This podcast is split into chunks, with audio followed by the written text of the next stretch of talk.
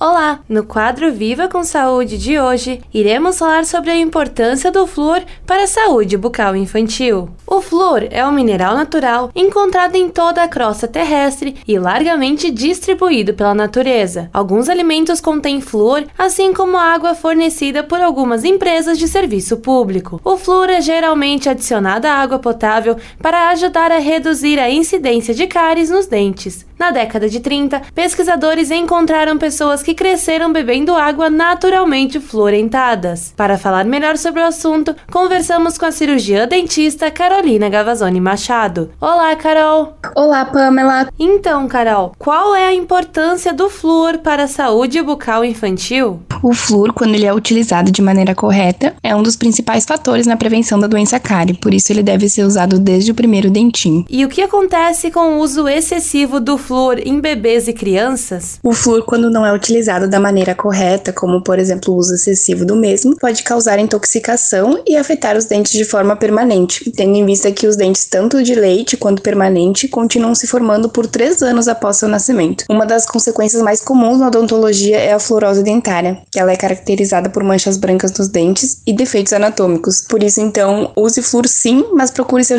cirurgião dentista para saber a maneira correta de usar. Certo, Carol. Muito obrigada pela tua participação. Muito obrigada Obrigada, Pamela. Até a próxima. Quem quiser me seguir no Instagram é @odontocarolgavazzoni. Esse foi o quadro Viva com Saúde de hoje, da Central de Conteúdos do grupo RS Com, repórter Pamela Yanti.